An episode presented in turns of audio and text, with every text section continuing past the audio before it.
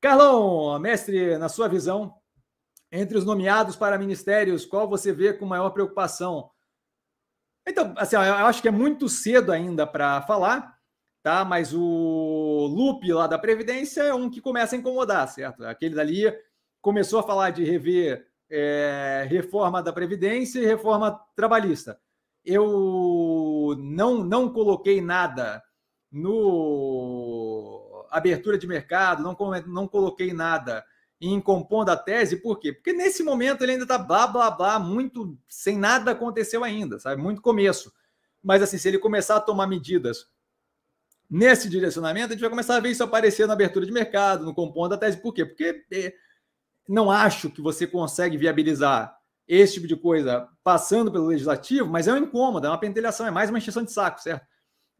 É mais uma incomodação é, em prol de tentar mudar algo que claramente funciona bem, certo? A, dá para melhorar é, reforma da Previdência? Claro que dá, mas não, não na direção que eles querem fazer, certo? Dá para melhorar a reforma trabalhista? Dá, mas também não na direção que eles querem fazer. A reforma trabalhista passou é, consideravelmente alinhada com, com o esperado, certo? O que eles querem é justamente aquela palhaçada de tentar limpar o, o que foi feito pelo Temer, para carimbar nome nas coisas, certo? Que é, é uma um besterol do caramba.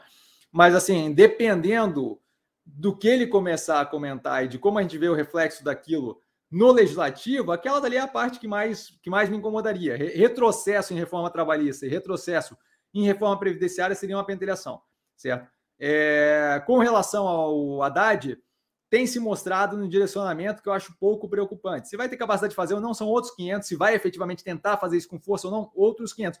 Mas com no que tange o Haddad e a Fazenda, nesse momento, a parte que mais me incomoda é se o governo começar, o Lula começar a meter o B dele direto e vai passar, e passar por cima dele toda vez. Só que se isso acontecer, eu não acho que vai ficar é, de leve, assim, eu acho que vai, vai, vai gerar uma guerra interna animal, assim. Então, é, o, o, o Lupe está alinhado com o presidente no que tange rever as reformas. O Haddad não parece estar alinhado com Lula no que tange é, equilíbrio fiscal, déficit, gasto do governo e por aí vai.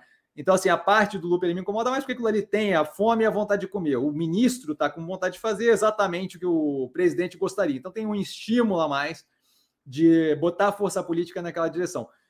Me passa a impressão de que, se for tentado com mais coisas mais agressivas, mais relevantes, no caso da Fazenda, vai começar a travar o processo, porque é, os lados não vão estar casados na decisão. E aí, é, e aí é ver o quanto o quanto Haddad vai ceder é, a, a, biografia dele como ministro da Fazenda para o Lula fazer o que bem entender. Essa primeira passou, entendo como algo pontual a princípio, porque podia causar algum nível de convulsionamento por greve de.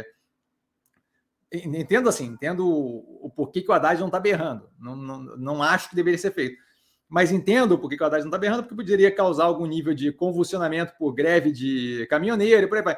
Mas assim, mais cedo ou mais tarde vai, vai, vai, vão bater de frente. Se o Haddad fizer o que ele está falando vai fazer, mais cedo ou mais tarde vão bater de frente e a gente vai conseguir ter uma noção disparado até o momento, o Lupe é a pior, é, é, o que mais me incomoda ali, do Ministério da Previdência, se não me engano, alguma coisa assim, tá?